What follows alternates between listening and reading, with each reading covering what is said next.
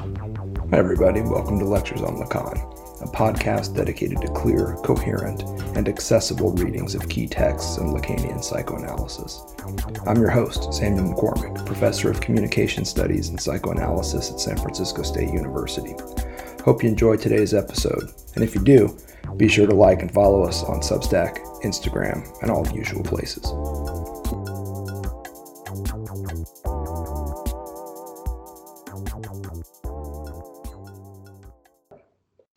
So let's start by opening the floor to some questions from last time. Whatever's on your mind, whatever still needs to be clarified. We're obviously going to be doing some review today of desire, demand, need, and the like. We're going to be talking about the name of the father, paternal function, this little phi and minus phi that we were working on last time, fantasy, anxiety, and finally in Seminar 10 with chapters 5 through 8, we get a little bit of sadism with this famous divine dictum to enjoy, exclamation point, which for those of you who are readers of Lacan and Freud know that this is the superego's basic commandment, is enjoy, exclamation point. Emphasis on the exclamation point here because you can see the jouissance of the big other here. They enjoy giving you the dictum. Not surprisingly, it's also an order that you cannot satisfy, which is why its source is usually the superego. That's that part of you that loves to see you fail and flop around. Mine is the same way. They're all the same way. Okay, so that interlude aside, questions from last time, concepts to clarify. Go. Can I just ask a question about the style of Lacan? Sort of, why does he talk like that? Is this just the linguistic barrier? Because I became interested in French because of Lacan. I was hoping once I master the French language, which I still haven't, but I hope that once I understand French language, I will find out that's how all French people talk. But then I realized it's totally not the case. So why does he talk in convoluted way? He never dwells on one subject and explain it thoroughly like what you're doing.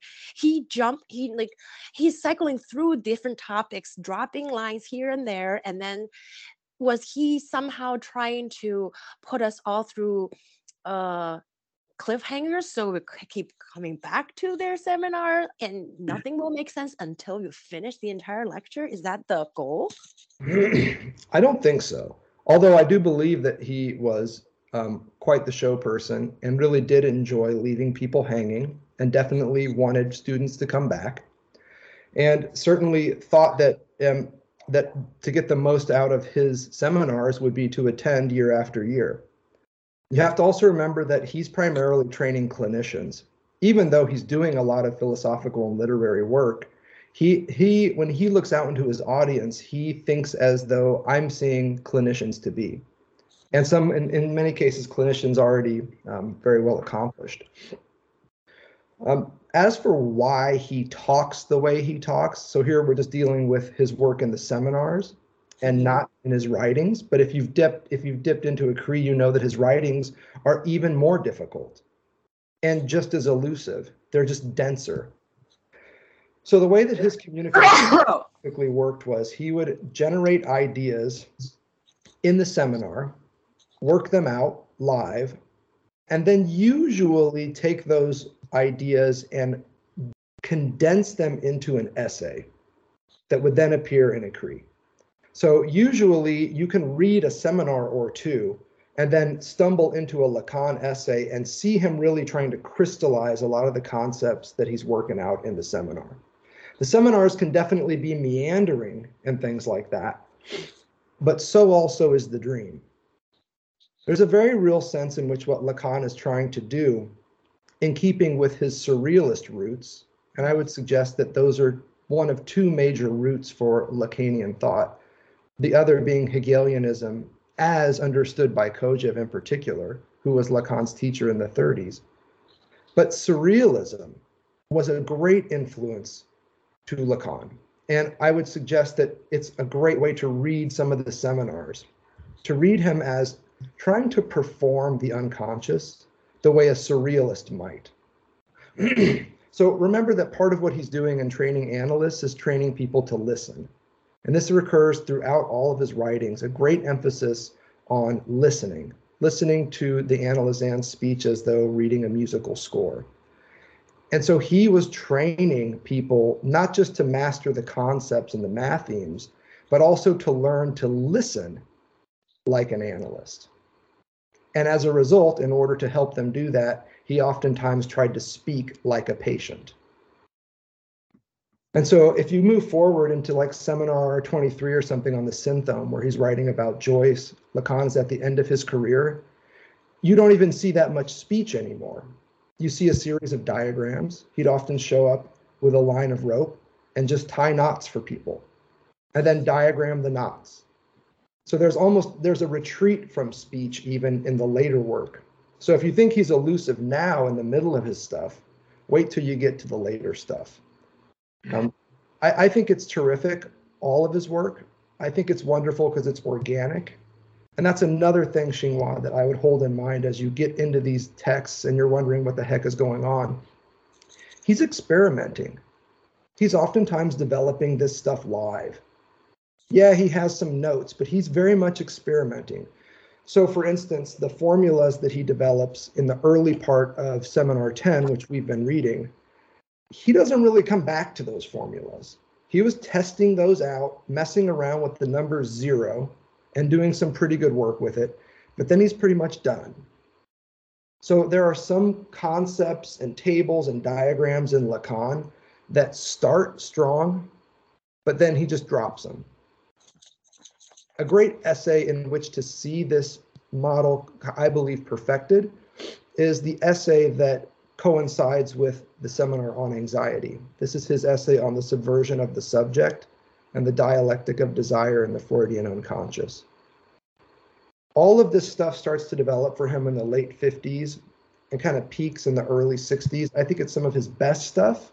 But what's great about this essay is you can see him building the graph of desire. One of his most substantial graphs, in my view, is the graph of desire. And you can see him in this essay showing you, okay, here's like the basic graph, graph 1. Here's graph 2. Here's how I get from graph 2 to the completed graph. He's showing you how he builds an idea. And, you know, making matters even more challenging is that because he's an organic thinker and because he's learning from analysans and his own work as he goes, a lot of concepts change over time. So what Lacan means by the real when he first introduces it is going to be even more developed and different by the time he's done with the concept. It's the least of the treated registers of his three. And it's sometimes difficult to find some really clean definitions of the real. I believe that they are there. They're about 340 pages into Écrits. And he really starts to pop here in his response to Hippolyte, who is writing a response to Freud's 1925 essay on negation. So if you look at Lacan's response to Hippolyte, for instance, you can see some really nice definitions of the real. The real is that which is excised from the symbolic's founding moments. But where does he go with it after that? On to the next topic. So Xinghua, you asked the question that I think all readers of Lacan ask, which is, why does he talk this way? Why is he doing it this way? Is he purposefully making it challenging? Only so much as the New York Times makes a crossword puzzle challenging. Mm-hmm. Only insofar as the unconscious makes your dream enigmatic. Only insofar as the analysand shows up and creates a job for you. So he's very much working as an intellectual and as an artist, but always as an analyst, training other analysts to do the careful work of listening to somebody who's kind of all over the place. And yet, at the same time, I would just submit this, and this is the primary reason why I have been working with Lacan the past several years, is I have yet to find anybody whose thought is more systematic and whose thought hangs together more tightly than Lacan's work. I know that's an odd thing to say, but conceptually speaking, this is right up there with Hegel, and Lacan knows it. So I believe that it's coherent despite all of the incoherence that you see when you look at a page of Lacan. And I would just hold that in mind. Can I just ask something? I just love the explanation, and I love the connection to surrealism. That reminds me of, you know, in graduate school, Iowa, we were always talking about orality versus literacy and how literacy, like those most read saints, sages like Jesus and Confucius, they all have only spoken, and we were only listening to the dictation of their disciples. And it sounds like us reading Lacan's seminar is achieving a similar effect, that although we're, you know, dominated by, we're reading the written word, which is actually, you know, like surrounding the oral word, the spoken word. And I think it's a great way. Maybe, I just think that this is very profound, and maybe it would be a good idea for some of us to do our scholarship through the oral world, like, you know, just in the class, just lecture and have the student to write down our speech and then publish it. I can tell you it's a much more efficient way to go, but I don't know about you, but it's pretty horrifying to look at transcripts of my own lectures. It's scary. You think it sounds good when you're doing it live, but then you sit down and look at the thing, and good Lord, what a fool I am. Well, because you applied so much censorship and critical, you know, ability when you're looking back yourself. Someone else reading your recording may found it brilliant. So maybe so. Well, I enjoyed the last recording thoroughly, so I'm sure you're not blabbering like a fool. Xinghua, you're very kind. What else is on your mind, y'all? Please, by all means, chime in.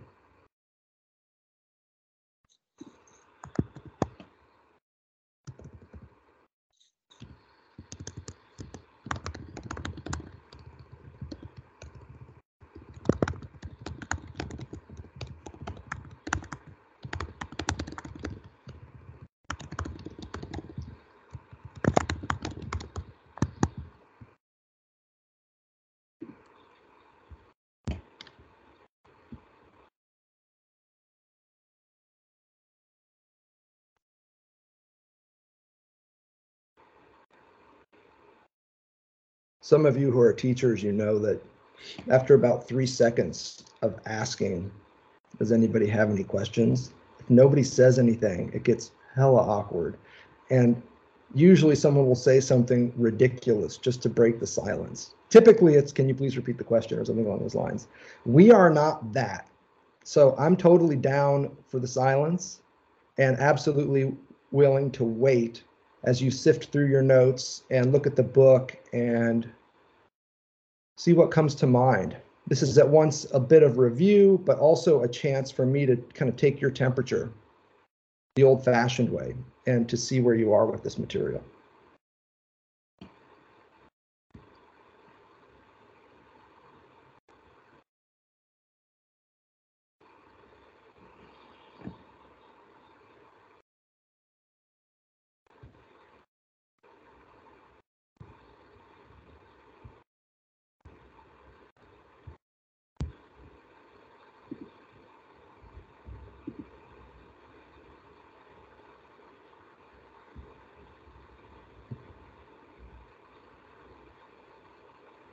Does that mean you want me to just blast forward?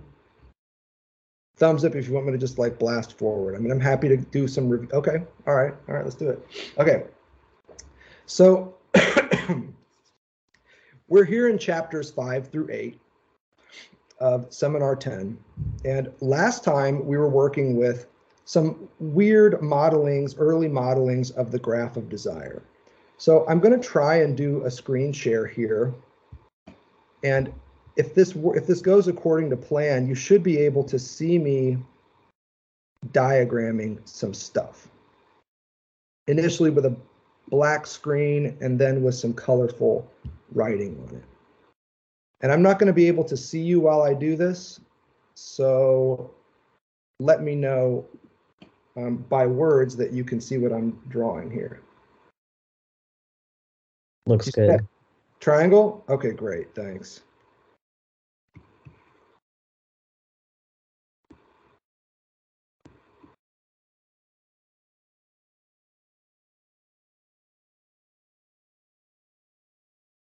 You all recognize this? Yeah. Thanks.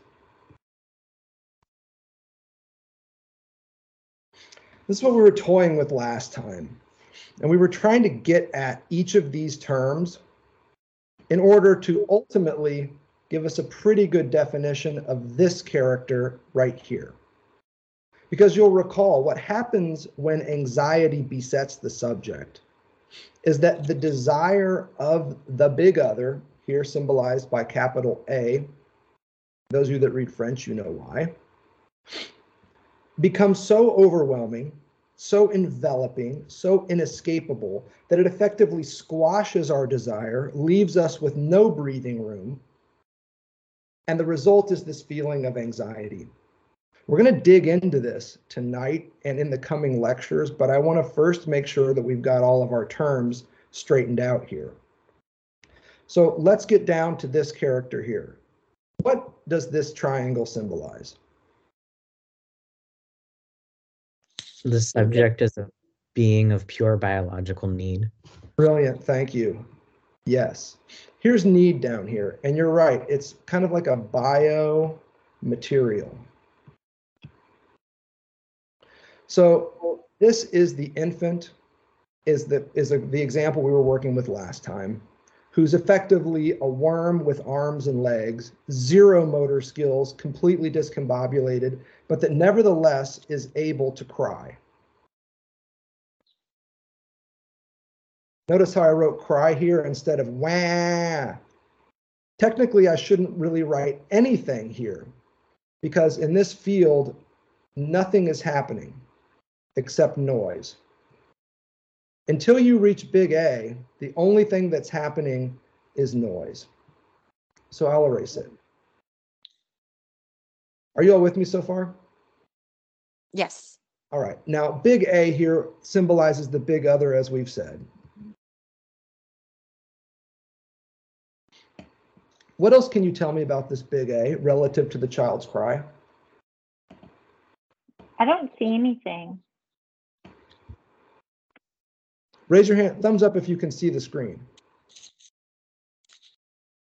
Okay, I don't know what to say. Let me stop sharing and then I'll try and share again and we'll see if it works. I was using my iPad initially and I couldn't see it, so I had to pull it up desktop. So I don't know. I could see it on the desktop, but I couldn't see it on my iPad. Okay, so maybe a computer is needed to do this. Rest assured you have this in your notes too from last time through here, so. And also note that I will be posting these images as well, so you'll have access to them. Sounds like it's working, so let's keep going here. Big other here, capital A, in a circle. What does it mean? Primary caretaker? Yeah, this could be our PC right here. Here's your primary caretaker. I love too that we have a slippage in English between caretaker and caregiver. This is the big other originally as a primary caretaker, typically a parent, but it could also be anybody.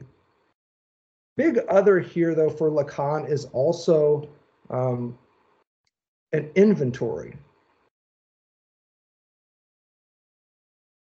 And apologies for my handwriting, it's quite sloppy, but I hope you'll get the idea. The big A here represents a catalog or a totalizing set of everything that's possible in a situation. So the example you'll recall I used from last time was calling my brother up and asking him, what do I do if my kid starts to cry? And he said, well, there are really only four things that you can do. You can change a diaper, feed the child, et cetera, et cetera. These are all the possibilities in a given field of conduct. And this is precisely where Michel Foucault would determine the modern theory of power. Power is not forcing somebody to do something. It's about operating on the field of possible conduct available to them. So power means narrowing somebody's field of possibilities. Power works by saying you only have a few options, when in fact you probably have 20. This is also a lesson that Alain Badiou would learn through Lacan in his development of set theory and his account for the state as a counting mechanism. It's about controlling the field of possibilities. The big other is this field of possibilities. It is a catalog of all the possible words in the English language, for instance. These are all the laws, the norms that shore up this conversation, Western society, whatever the hell you want. This is another word at this point in Lacan's career for the symbolic. So I think we could do some pretty good work over here.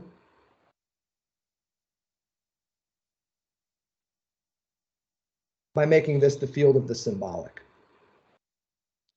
So what happens is the child cries out in a moment of pure need here down at the bottom.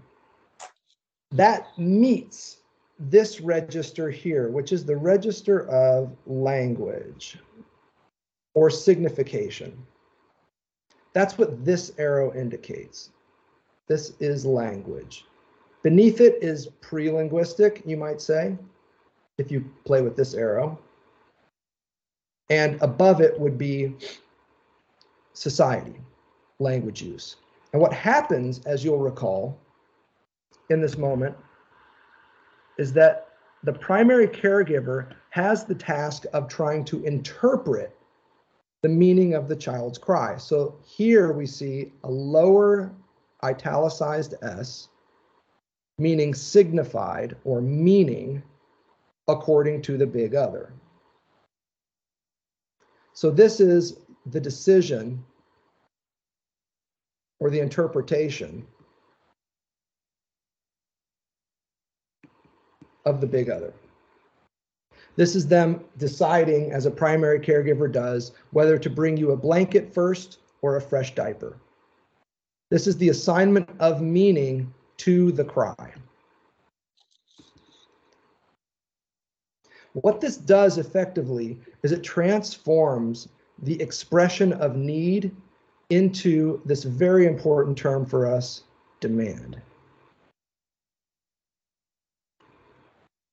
A demand is a need expressed in language.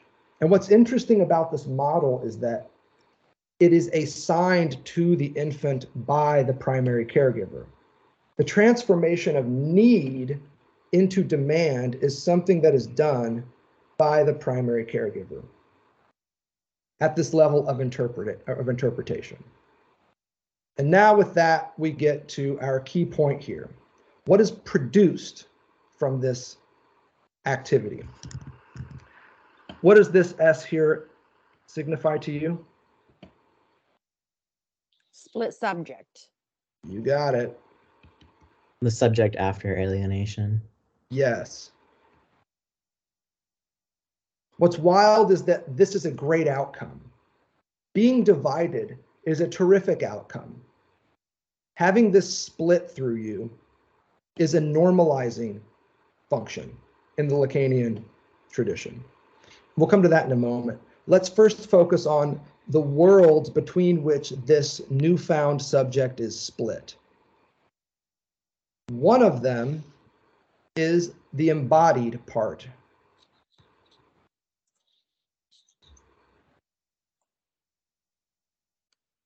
Here we would see the enunciating subject.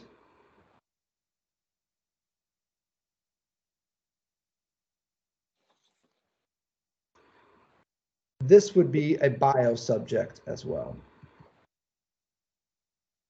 So here we see the facts of need and biomateriality still contained in the subject. The subject is still embodied. They're still driven by certain elements. They're still a biomaterialistic being, but they are also now linguistic.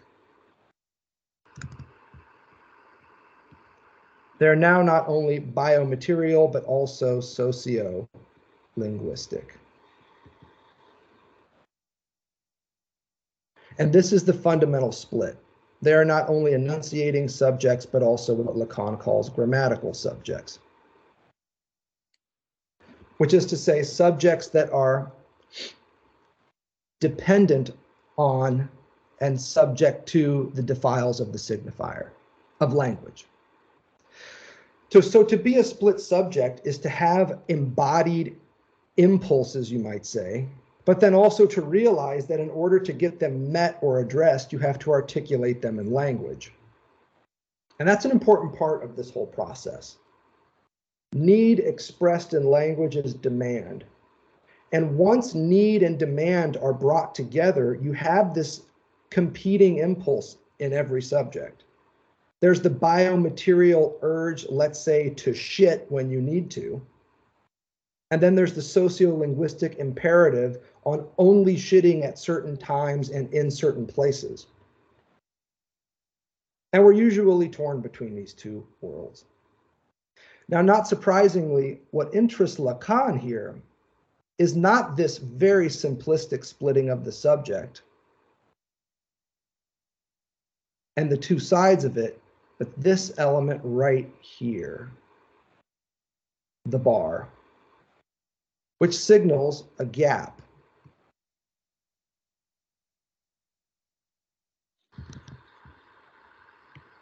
Hold up, y'all. My systems are getting a little slow here with this unit. A gap, a cut,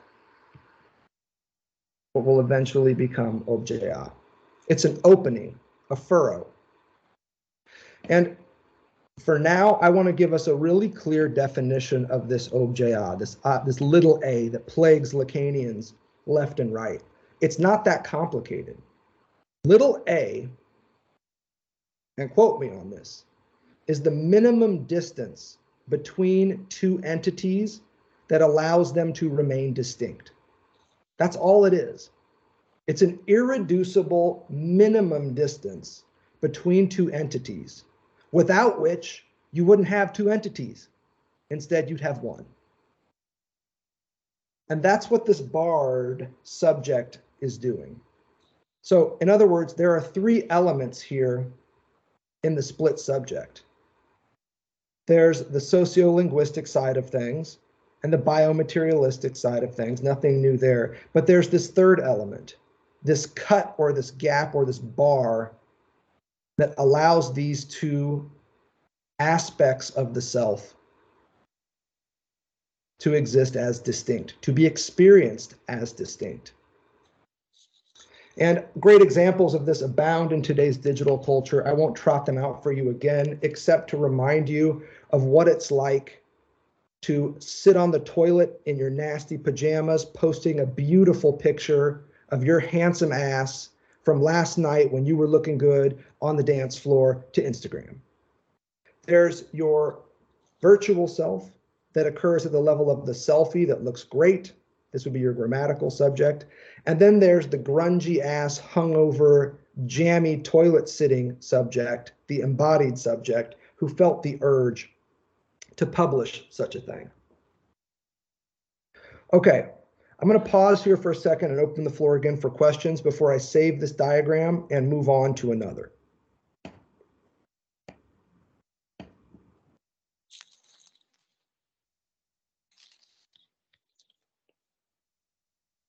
May I ask the question again? Yes, go ahead. Thank you. I am two. So one is a quick question and the other one's a little bit bigger. So first question is the split subject, the two parts that are separated by the bar. Is it fair to say that that's the difference between thinking and being in philosophy? No. In fact, I would suggest that for Lacan, there's a different split. If you want to play with the old philosophical one, mm-hmm. It would be the split between having and being. This becomes very apparent when we start thinking about the phallus. It's one thing to have the phallus. It's something else to be it for someone else. So think about the phallus in this case very simply as just the microphone. It's better to have the mic than it is to be the mic. You feel me? Mm-hmm. It's much better to have the mic and to be able to drop it when you need to than it is to be somebody else's microphone, an object to be dropped at will. So for Lacan, the great split here is between having and being, not between thinking and being. If he were going to even go down that path, he might say between speaking and being. But for him, speech, don't forget, is an embodied practice. Speech has as much to do with language use as it does with tongue movement. So I like the split between having and being as a slightly more productive one here. So we each have a grammatical self. You could even put the ego on that side of things. But we each also are fundamentally human animals. Being is on the side of embodiment, the enunciating subject, and biomateriality for Lacan. You could, if you were going to push the Freudian categories in Freud's later development, you could put the id on that side. Mm. But I would, the split, if you're going to run it conceptually, I would say is between having and being. Mm, and never thought of that before. This becomes heard of that, but extremely important when you get into Lacan's revision of pre-Oedipal triangles and the Oedipal intervention of the, quote, father. Here, of course, we mean the subject position occupied by somebody who performs a specific function. And what the Oedipus moment signifies for Lacan is this moment of intervention where the child learns, and listen carefully here, that the primary caregiver does not have the phallus, and that the child cannot be the phallus for the primary caregiver. That'll make more sense as we get back into some of our other models from last time, but that's a good example of where you see the being and having dialectic worked out. Meanwhile, thinking is probably the entire premise of both sides of the cut. All of this are thinking. Well, and it's tricky, Xinghua, because you have to recall that what Lacan does with thinking is marches it back to this great critique of Descartes. Because what psychoanalysis introduces is the very real truth of thought, which is we're always thinking precisely where we think we're not thinking, namely in the unconscious. Mm-hmm. Our best thoughts are occurring precisely in the field of human experience where we don't believe any thinking occurs at all. This is Lacan's great corrective to the Cartesian belief that I think, therefore I am, right? So this is happening in the mid-50s. It's in his essay on the agency of the unconscious. Terrific essay on language, by the way. A lot of the modeling that you see in the Graph of Desire is being developed in that early essay from the 50s. It's one that communication scholars usually have the most fun with.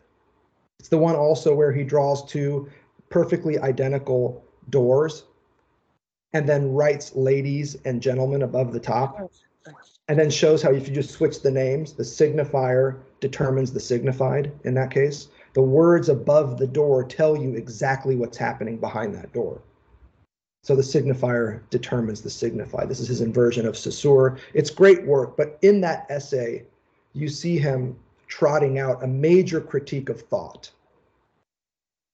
What Lacan's going to say is, where you think you're thinking at the level of the ego, at the level of consciousness, you're in fact most ignorant.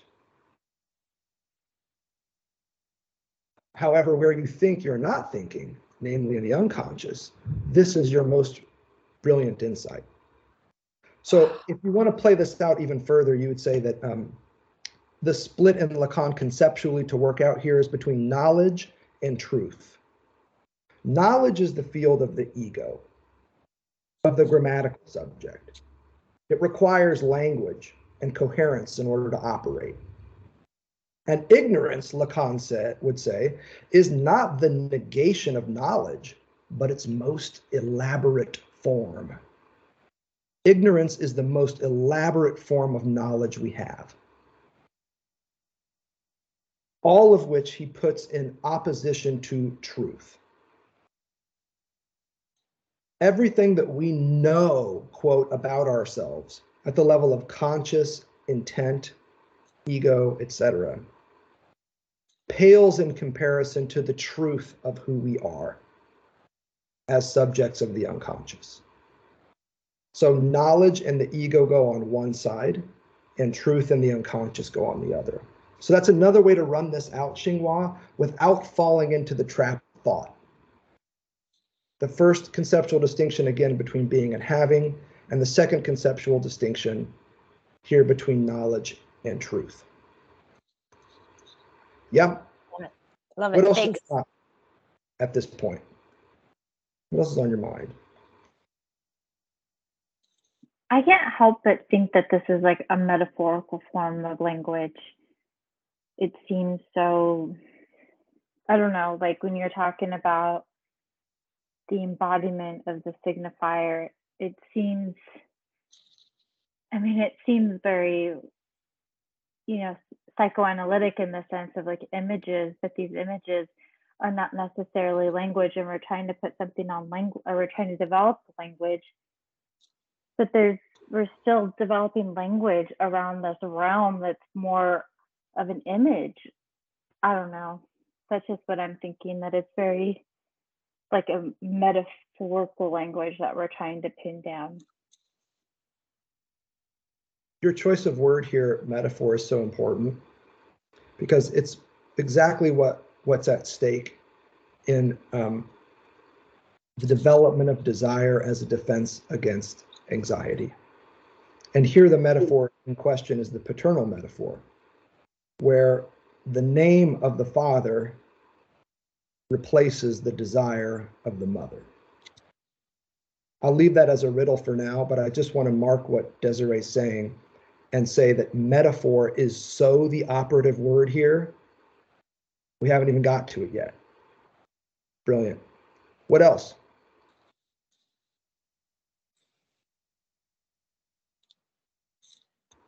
Okay, then I want to go back to this screen. If no one else is asking a question, can I ask one more question?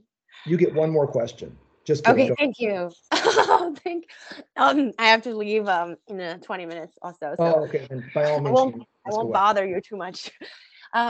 So the graph of desire, the fancy one that you just drew, I'm wondering how does this fare in the picture of the relationship between desire and the law? Part of today's reading, I think at some point he was talking about desire and the law, sort of like two sides of the same coin, or something like that. Lacan is even more explicit. They are the same. They are the same thing. They're not even opposite of each other. No, they are exactly the same. And the reason why they are the same is because they share the exact same foundation. Desire and the law are both founded on prohibition. They are founded on the no, on the thou shalt not. Because that's effectively what happens when the primary caregiver turns to the child and says, okay, we're not going to cry anymore. Let's use your big boy words. Use your words. I can't understand you when you're crying. That's effectively a big fuck you to the child. And it says, you don't get to cry like a baby anymore. Now you have to put it into words. Now you have to use language. And that is effectively a prohibition. The child's introduction into language functions the same way as the birth of the law. The tablets that Moses brought down were also structured on a logic of prohibition. Thou shalt not covet thy neighbor's barrel of water, or whatever the hell is on the Ten Commandments. Who knows what the hell is on the Ten Commandments? Wait, but no, the structure is one of prohibition, and that's why he connects law and desire, Xinghua. We're going to talk about that. Okay, but isn't desire supposed to be transgressive of the law? So the desire is the negative of the law? Nope. Oh, it's not. It's actually the same thing. No, no. You spent too much time reading Deleuze. Desire is not transgressive. Desire is not transgressive. And it's obedient then? No. Oh, well, I guess in a kind of way it could be obedience. Desire is a submission of sorts. Oh. Jouissance is transgressive. That's just posted. Wow. Yeah. And jouissance, you recall in the graph of desire, can be accessed a couple of different ways, but one is from not desire, but the drive. In the upper right-hand quadrant of the graph of desire is the split subject in relation to big D, the demand of the other. That's Lacan's math theme for the drive. So what we've done so far here is we've talked about need, demand, or getting at desire. There's a fourth level beyond desire that my friend Bruce Fink puts as a traversing of one's fundamental fantasy, something beyond desire, and we call that the drive. The drive gives us access to something that desire can't, something more transgressive, namely jouissance in the field of castration. As we lapse into review. Thank you so much.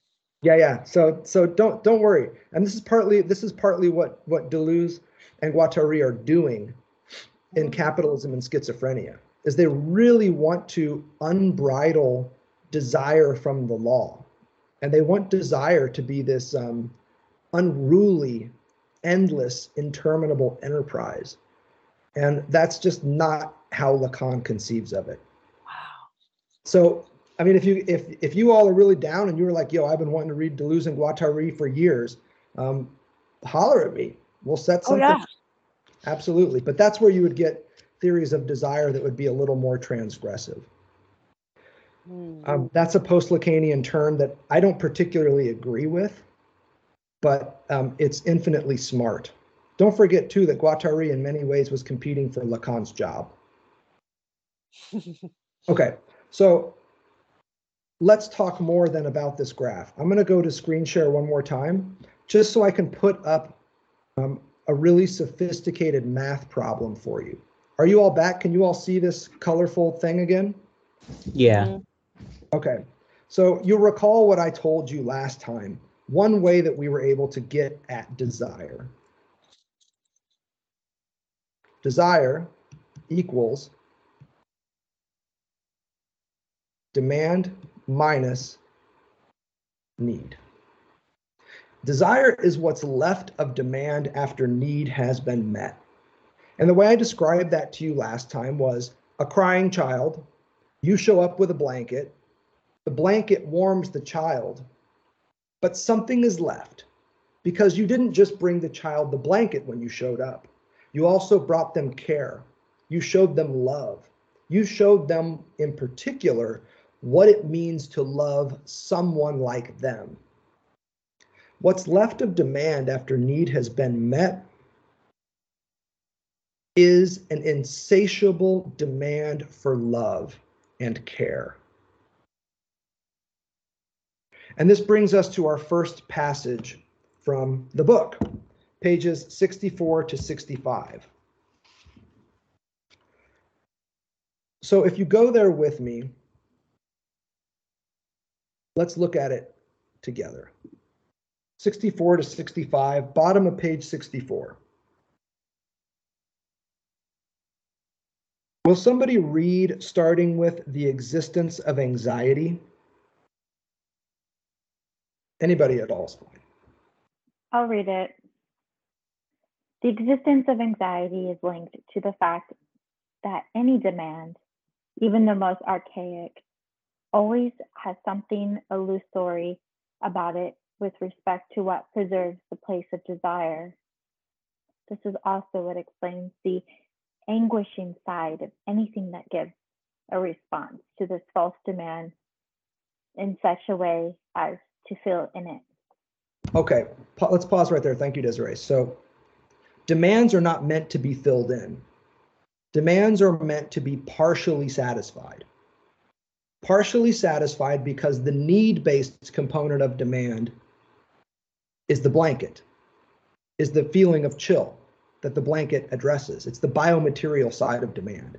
That part of demand, fill it in all you want, baby. That's the good stuff. But there's this other part of demand that, according to Lacan, woe unto the primary caregiver who tries to fill in that part of demand. Woe unto the primary caregiver who believes that the blanket and only the blanket is the full extent of the child's demand. So that's what we're getting at here. There's a danger in trying to fill in the demand. Whether that's by trying to love the child fully, or more often, trying instead to think that it was just a matter of a blanket. And so a good example of this, which is actually a pretty poor example of parenting in my view, is the parent who goes to the child when the child says, "Daddy, I'm hungry." And the dad says, "The food is on the table. What more do you want from me?" If you're when you're hungry enough, you'll eat what's in front of you. And then the dad might cave and say, okay, this dinner's no good for you. I got it. It's too spicy or whatever. What would you like instead? The child's like, I don't know. The dad's like, okay, well, what can we do here? We've got some chicken nuggets. We've got sandwich. We've got macaroni and cheese. And the child says, no. None of those things, the child says, can satisfy their need. Because in this case, the child has confused their demand for love with their need for sustenance. And that's the game the kid is playing here, even though they don't know it. The reason why no food is good enough for the child is because what they're actually demanding is a dad who doesn't treat them like shit, but instead cares for them in a loving fashion. I don't want food, I want love. And you can see this in adulthood too. Money can't buy me love. I don't want your money. Stop buying me presents. Stop bringing me stuff. That's not what this is about. You can't just show up once a week with flowers and pretend like we have a good relationship. Love and care means being there, in and out on a daily basis, and so on and so forth. See what I mean? You can't equate a taking of somebody out to dinner as an expression of love. Love doesn't work that way. Okay, so Desiree, will you continue reading on to the next paragraph? On the bottom of 64. I saw this arise not so long ago in what one of my patients said, a patient whose mother had never left him so much as an inch up in a certain age. Could it be put any better? She only ever gave a false response to his demand, a response that really fell wide of the mark because if demand is actually structured by the signifier, then it's not to be taken literally. What the child asks of his mother is designed to structure the present absence relation for him as is demonstrated by the origin of Fort-Da game, which is a first exercise and mastery. Okay, let's pause, if you don't mind again. I'm sorry to interrupt, but there's so much here that if we read any further, my brain is going to explode. Okay, so let me just slow down here for a second and see if I can catch up here. So demand is structured by the signifier. Lacan says that. 3 lines up from the bottom of 64, because we know that demand is need expressed in language. It's structured by the signifier because the primary caregiver uses their understanding of, let's say, children, their knowledge of it, their inventory of all possible ways of treating a kid, to answer the child's cry. That's a signification move.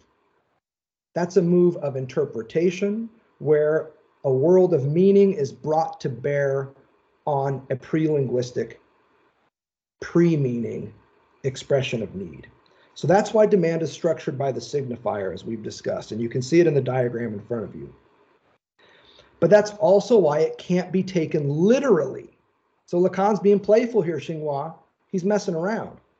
It can't be taken literally, which is to say that if you hear demand, a demand for a blanket, even if the child has words and says, please bring me the blanket, you can't take it literally, which means you can't think that that's all the child is asking for. Every demand, in other words, is figurative in the sense that it always exceeds the expression of need, because need is pre-linguistic and demand occurs in language. So there's something more than need that occurs here. So because demand is structured by language, it can't be taken literally, is Lacan's point here. So when the child asks his mother, what the child asks his mother is designed to structure the presence-absence relation for him, as demonstrated through the originative Fort-Da game. Do you all remember and know what he's talking about with this Fort-Da game business? Where's this coming from?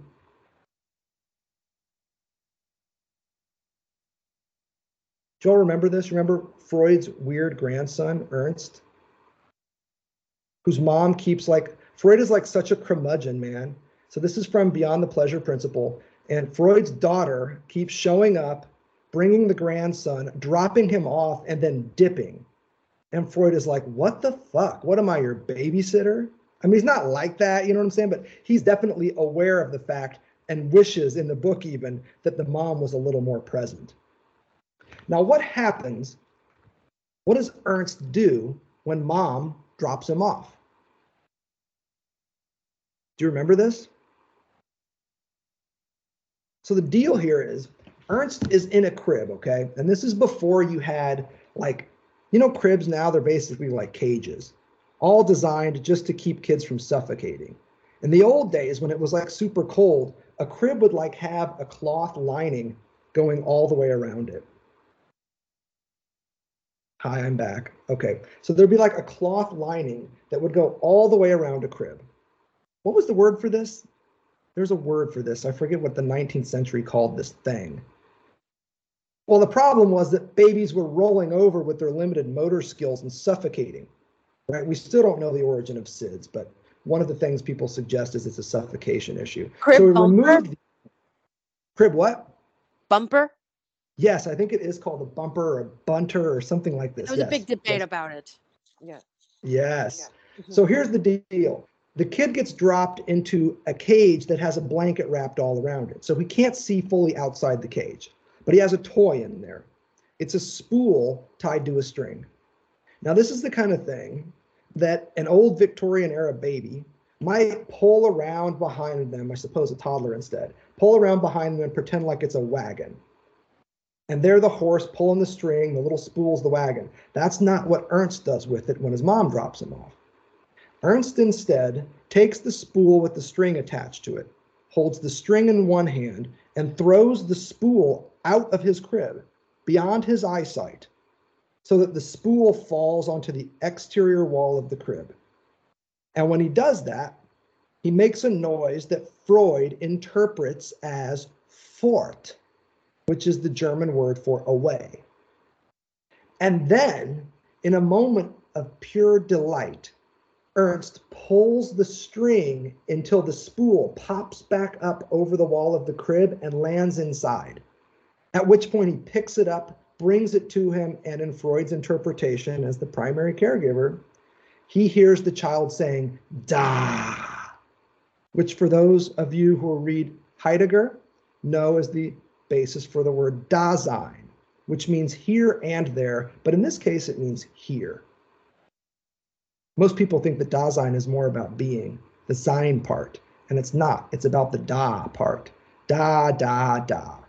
Here, there, and like. So what Freud says here in this primitive game of Fort-Da is that the child is mastering at the level of a game what it can't control in the field of its own lived experience, namely the coming and going of the mom. So the reason why Ernst is able to withstand his mom's comings and goings is because he substitutes the spool for her. The spool is a signifier for her. He knows he can't determine when she's going to drop him off and when she's going to return. But when he's got that spool and a string, he's the master. He can control the coming and the going of this thing. And this is what gets him through it. Now, that's what Freud does with Fort-Da. What Lacan is doing with it here is something even more profound. The child asks his mother at the level of demand is to structure the presence-absence relation for him. What Lacan is here getting at is,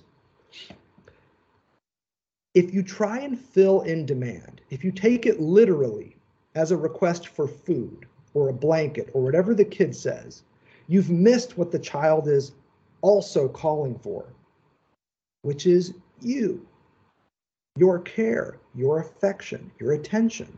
The child isn't just saying, bring me a blanket. It's saying, bring me your love. Bring me yourself. Give me some of your time. Give me your attention. So the parent who tries to assume that the kid asks for a blanket and that's all there is to it. You've seen this example. The kid asks for something, the parent gives it to him, the kid's still crying, and the parent says, what the hell is wrong with you? I just brought you what you wanted. Why are you still upset? You told me this is what you wanted. I brought it to you. Why are you still upset? Because that's not actually what the child is demanding, or at least not only what the child is demanding. Desire is what's left of the demand for a blanket after the blanket has been given. And in this case, it is the demand for love. And not just once, but repeated acts of love from the primary caregiver. And that's the presence-absence part. Come here, I want you, is what the child always says when they issue a demand, whether it's for a blanket or food or anything. But the thing is, you can't just do that once and expect the child to feel held, contained, and supported. Which is why being a good parent means keeping it 300. You know what I mean when I say keep it 300? Cool, calm, collected. 300 because C for century equals 100, three C's, cool, calm, and collected. All of which, if you add them up, I would say suggest one thing. Good parenting involves consistency. You can't just love a kid once and expect them to feel it in their bones. Just like you can't learn a lesson once and pretend like you're not going to make the same mistake again. I once asked a therapist, how long would it take to deprogram my dumb ass?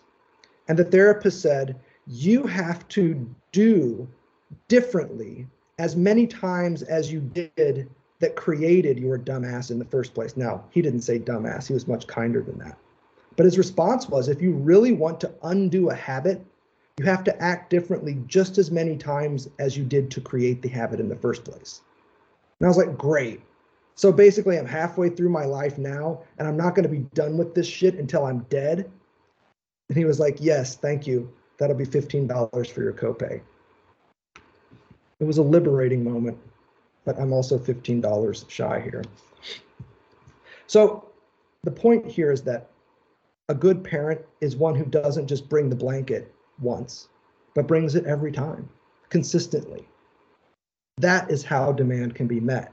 But it does this by negotiating presence and absence. Presence is, I'm there, here's the blanket, but I'm not going to smother you. Now you've got your blanket, I'm going to let you get back to it. Call me if you need anything. So just a quick example from last night. So my daughter's 7, And she's learning to use conditioner. She has kind of like long, thick hair. And man, it is a pain in the ass to brush this hair. After she gets out of the shower, it's just a pain. I gotta like brush it in little segments. I gotta brush it all the way up, all the way up to the top. But with conditioner, it's a game changer. But she doesn't know how to apply it yet. So we go in, I get her set with a shower. I get the temperature right. I get her washcloth out. I get her shampoo out. I get her body soap out. It's all right there. I said, you got everything you need? Yep. Okay. Call me if you need me. And then I close the door and I leave. And let me tell you what happens. First, I go and get a whiskey.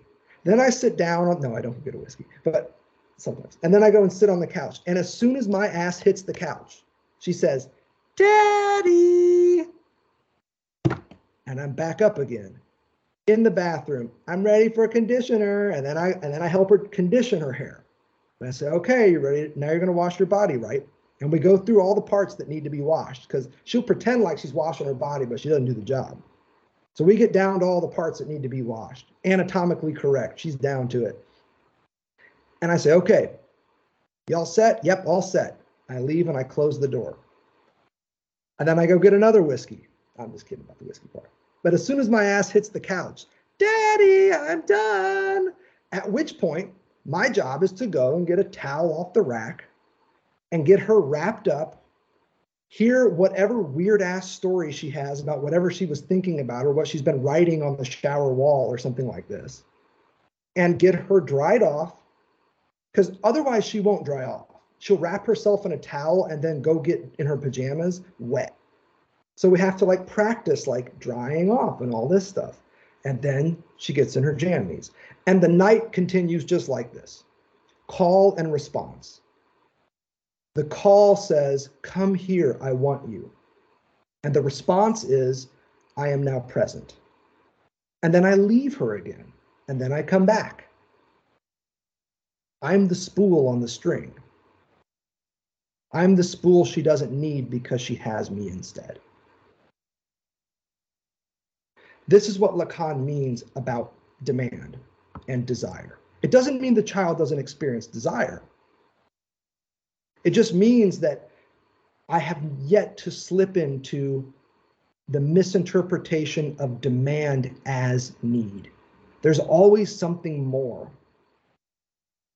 And like a good desire, that something more is a repetitive request. You see?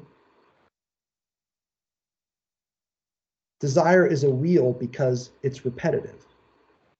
It's not appetitive, it's repetitive. I'll read the rest of this paragraph at the top of 65. A certain void is always to be preserved. And by void, he means lack, a part of demand that hasn't been met, which has nothing to do with the content. Here, the content is the blanket or the shampoo or the conditioner, whatever the kid calls for, neither positive nor negative of demand. The disruption wherein anxiety is evinced arises when this void is totally filled in. So here's how that would work. Instead of leaving her in the bathroom and closing the door, I take off all my clothes and get in the shower with her. Or I just sit on the toilet and wait for her. In other words, I don't give her that space. In those moments when I'm not in the bathroom with her, she is having a wild, complete, Frank Zappa-esque freak out. She is in her moment. She's singing songs. Last night it was, don't nobody want to talk about Bruno or something about Bruno. What's up with this damn Bruno, man? She's all over this song about Bruno. She would not have done that if I were there. You know why? Because she would have been in the shower wondering what the hell I'm doing in there. Wondering if I'm okay with how she's doing it. If I don't leave her alone with the washcloth, in other words, and let her wash her own body, she's going to wash her body and think, am I doing it right? Am I doing it the way that Daddy would want me to?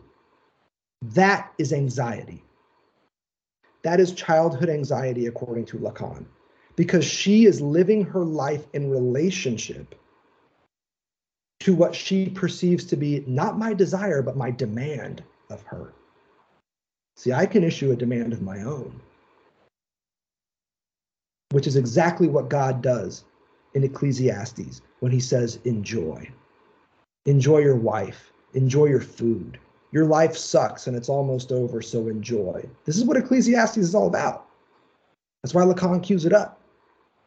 Parents, big others, God is the big other. Omniscient, omnipotent, can issue demands of their own. Now, this may seem tricky, but I don't believe that it is. And one of our goals tonight is to really work this out. Demand can relapse into anxiety.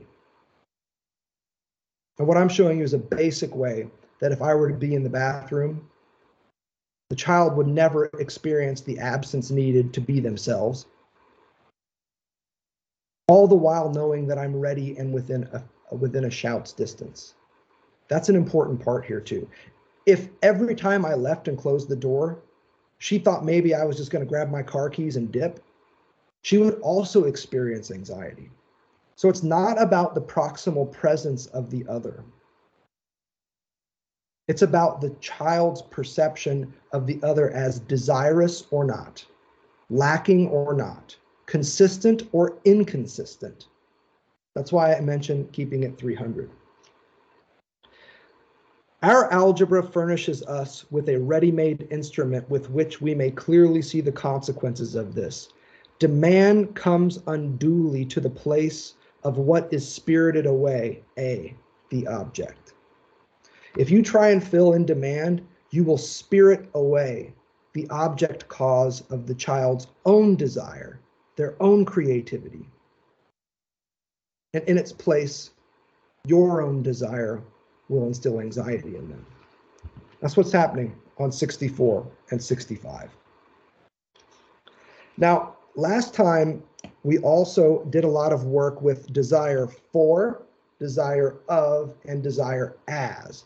That was another way that I tried to introduce you to this notion of desire. Now, I don't want to reinvent the wheel if you all feel pretty good about that.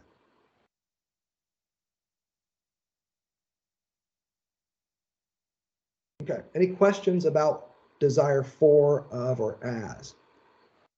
And for anybody who missed last time, if you don't yet have access to a recording of the lecture for whatever reason, holler at me, and I'll gladly set you up with it. Okay. Hey, Sam, can I ask you like just a quick question on what you just went over with the demand stuff? Yes, please. In a sort of simplified form, it'd be like too simple to say that anxiety is sort of becomes this preoccupation with what the other demands. Or is demand there not the right word? I don't think that demand is the right word there, but I really like your use of preoccupation. The reason why I say I don't think demand is the right word there is that one of the things the neurotic does when confronted with the desire of the other, as we're going to see tonight, is to say, listen, I don't know what you want, but I bet you do. So why don't you just tell me? So if you recall the praying mantis example at the start of this seminar, the reason why it inspires anxiety is because you don't know what the praying mantis wants from you in particular, but you suspect it's something wrong, but you don't know. To take that experience of the other's desirousness and its enigmatic quality and funnel it through demand is a completely neurotic move. Not a bad one. It's a great attempt by the neurotic to stave off anxiety by telling the other simply, listen, I know that you as the other know what you want, so why don't you just tell it to me so I can give it to you? That attempt to funnel the desire of the other into a demand that the other can issue me provokes its own kind of anxiety. In fact, I would suggest that it invites the big other to operate sadistically, as we see on page 104 of the seminar. It invites the big other to say, not just enjoy, exclamation point, but, and here's how. Enjoy your wife, Ecclesiastes says. Enjoy your work. enjoy your food, enjoy your drink. God issues the demand and then details it. And that's a scary place to be, because as we'll see as we dig into Seminar 10, when demand finally bumps up against the wall, in other words, when there's no more demand that the big other can give you, the only thing left is for them to demand a sign of your castration. We'll see that. It's in the book. Don't worry, we're going to read the passage tonight. So I love the question about demand, and that's the reason why I said earlier that it's kind of tricky. Because on the one hand, funneling the desire of the big other through a logic of demand looks like a way to escape anxiety. And I'll show you why in a little while. But what it actually does is just postpone the inevitable, which is that eventually demand runs out of steam. And the only thing left for the big other to demand of you is a sign of your own lack, your own castration. So it's not coincidental that circumcision also comes up here. I told you about Peter Griffin's tagline from Family Guy, shape up or show me your balls. It's a totally ridiculous line. Here it would be shape up and show me your balls. But we were talking about desire. How are we so far? Okay, I'm going to skip then desire 4 of an as. You can check that out in the first round of lectures. I want to instead get back to this use your words model that we discussed. This moment has several names in Lacan's work, and they're all mixed up and modeled and confused. I'm going to clarify them as directly as I can. The paternal function is prohibition. It is that no. It's oftentimes described as the unary trait. It is also the name of the father, which, don't forget, in French sounds a lot like the nom of the father, the no of the father. Another word for this is castration. Another word for this process is alienation. The example we have of this is use your own words. When the primary caregiver tells the child to use their own words, they are issuing a prohibition. It's a prohibition against living life any longer without the intervention of language. Now, the way that we drew this out last time, what I'm going to do here is I'm going to save the screen we were just working with.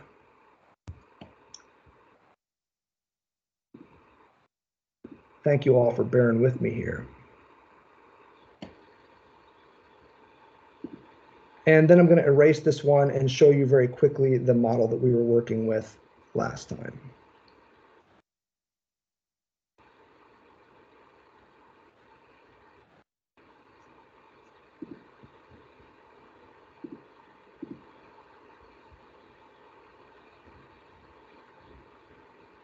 Okay, the one we were toying with was this pre-Oedipal triangle.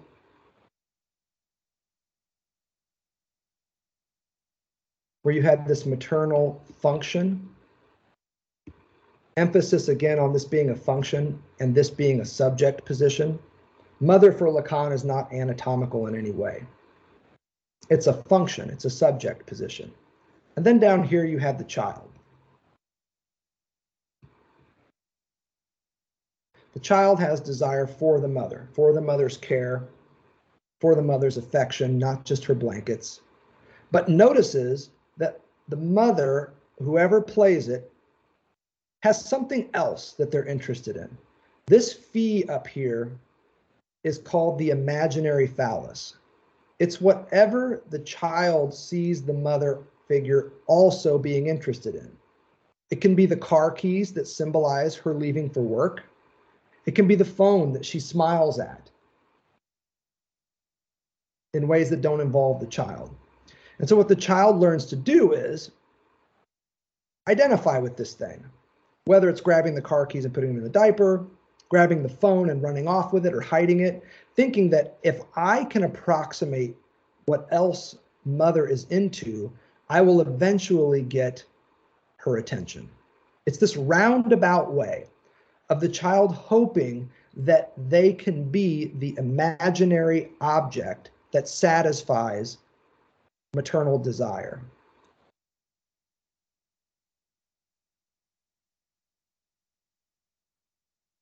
Are you all with me so far?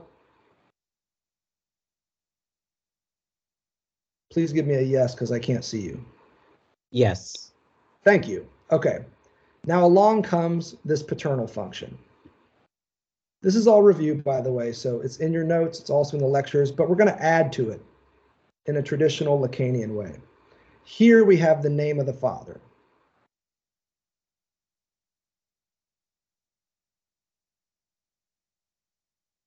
I wouldn't get caught up in it because the key word here is no.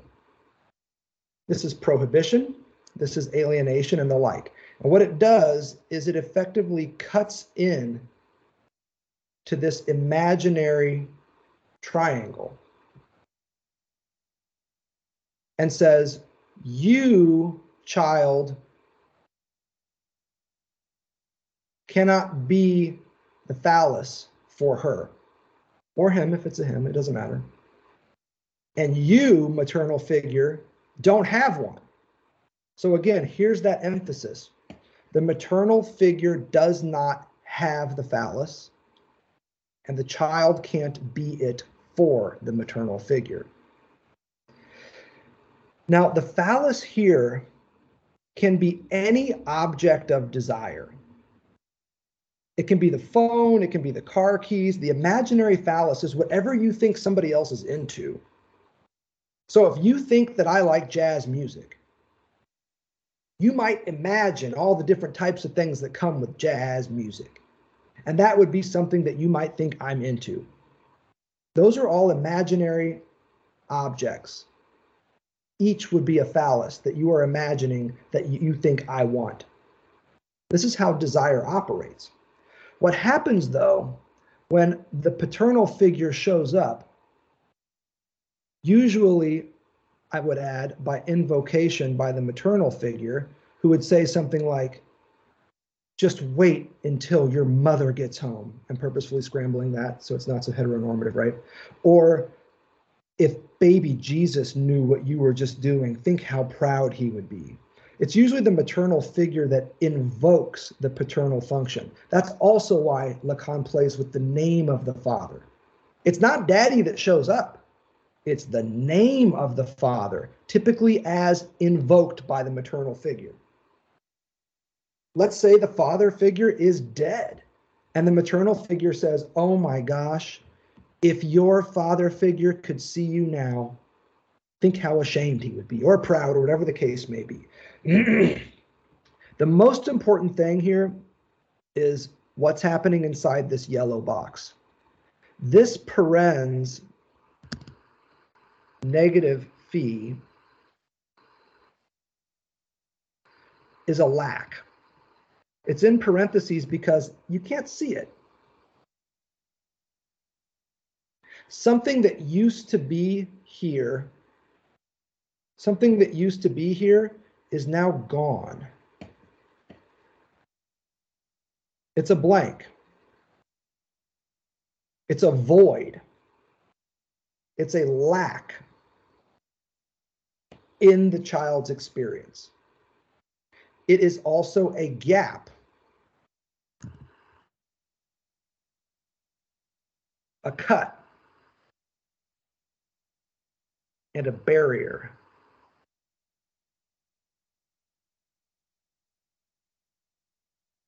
That allows the child some breathing room between themselves and the desire of the maternal figure.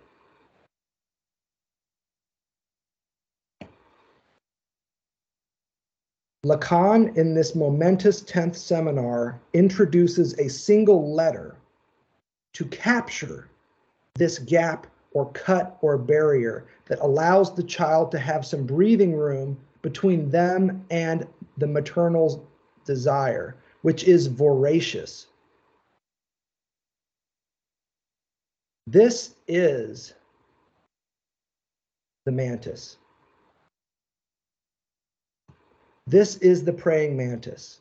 The maternal figure is the praying mantis. And the job of the paternal figure is to impose some distance, barrier, or protection,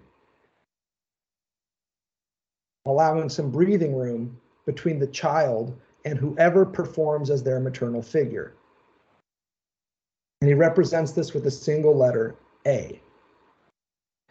A, objet A, little object A, is the minimum distance required for the child to experience a little bit of breathing room between themselves and the maternal figure. That is what little a means here. And in that gap, around that gap, the child develops desire.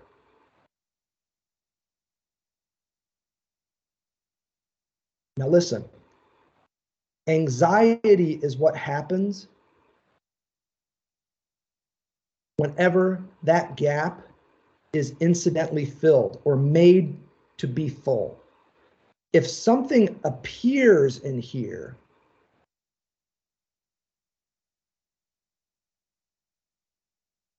some of you know Danish is one of my jams. This, though, I mean, is just a zero. The number zero, which is a signifier of nothing, which is not the same as a blind spot. Zero is a signifier that fills the gap that was previously there as the scribbled out yellow here. In other words, it's a signal or a signifier of the other's desirousness. If something pops up in this gap after the paternal function has done its thing, the result is not desire, but its antipode, anxiety.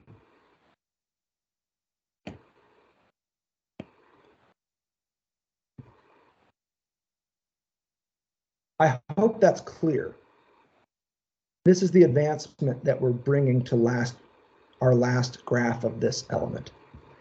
Anxiety is what happens when a space that should have been left blank and open and bottomless in order to cultivate desire has now been filled, and filled with a signifier of the big other's desire, which is why I write capital S and then with the barred A in parens.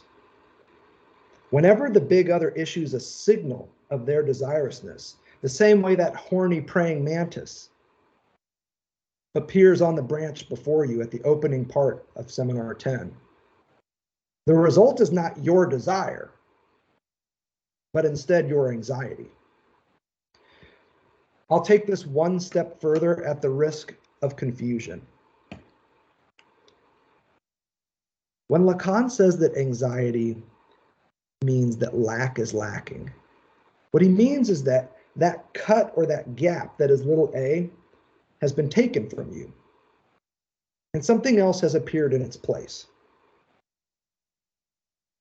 I'd like to suggest that what appears in its place is the child themselves. What the big other says is, you, as a split, castrated subject, are the object of my desire. You're what I want. Which is why I say that demand always runs out of steam, and in its final flourish is a demand for your own castration. Show me.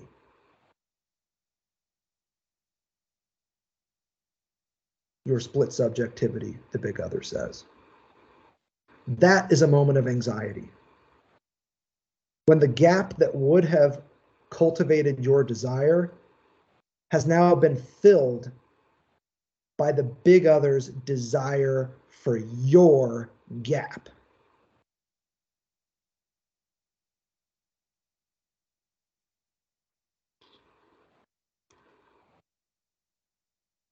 So if you check out page 25 really quick, just to blast back, I want to prove to you that I'm not just making all this shit up. If you look at page 25 in the fourth formula, do you see the first line of the fourth formula on 25? Little d and then a 0 is less than 0 colon little d of the barred other. Holler at me if you see that. Yeah. Okay. On the left of that less than sign is the split subject. On the right of that less than sign is the big other. This formula, Lacan says, is the truth of anxiety. But you'll notice the last paragraph of section 2 on page 25, that O there in the formula, it's not an O, but a 0. It's the truth of anxiety. It's a 0, which is why I write a 0 here as the signifier that appears where minus phi as lack, gap, cut used to be. That 0 is a signifier of the other's desire.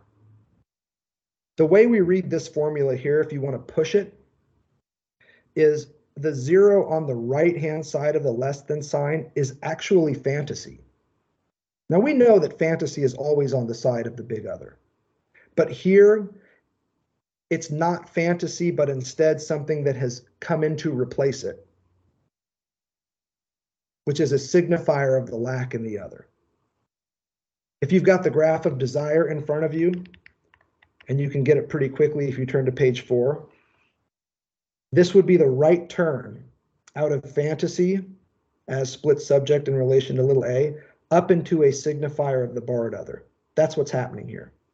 That little right turn there is the moment of anxiety for the neurotic, but also, as we're going to discuss, a moment of jouissance for the pervert. Really, that's what's at stake here, I think, is understanding perversion as much as the anxious experience of a neurotic. Usually, though, what you would have is fantasy and desire as a gap and defense against the desirousness of a big other, but that's not what happens here. Anxiety is what happens when the fantastical prop of desire, fantasy, and thus objet, completely fail. Lack is taken from you, resulting in this lack of lack we've been talking about. And as a result, you feel overwhelmed, inescapably enveloped by the presence of some desirous big other. And anxiety is what proliferates. Thanks for listening to Lectures on Lacan. Stay tuned for more episodes soon. A big shout out to the artist Jerry Paper for our podcast theme music.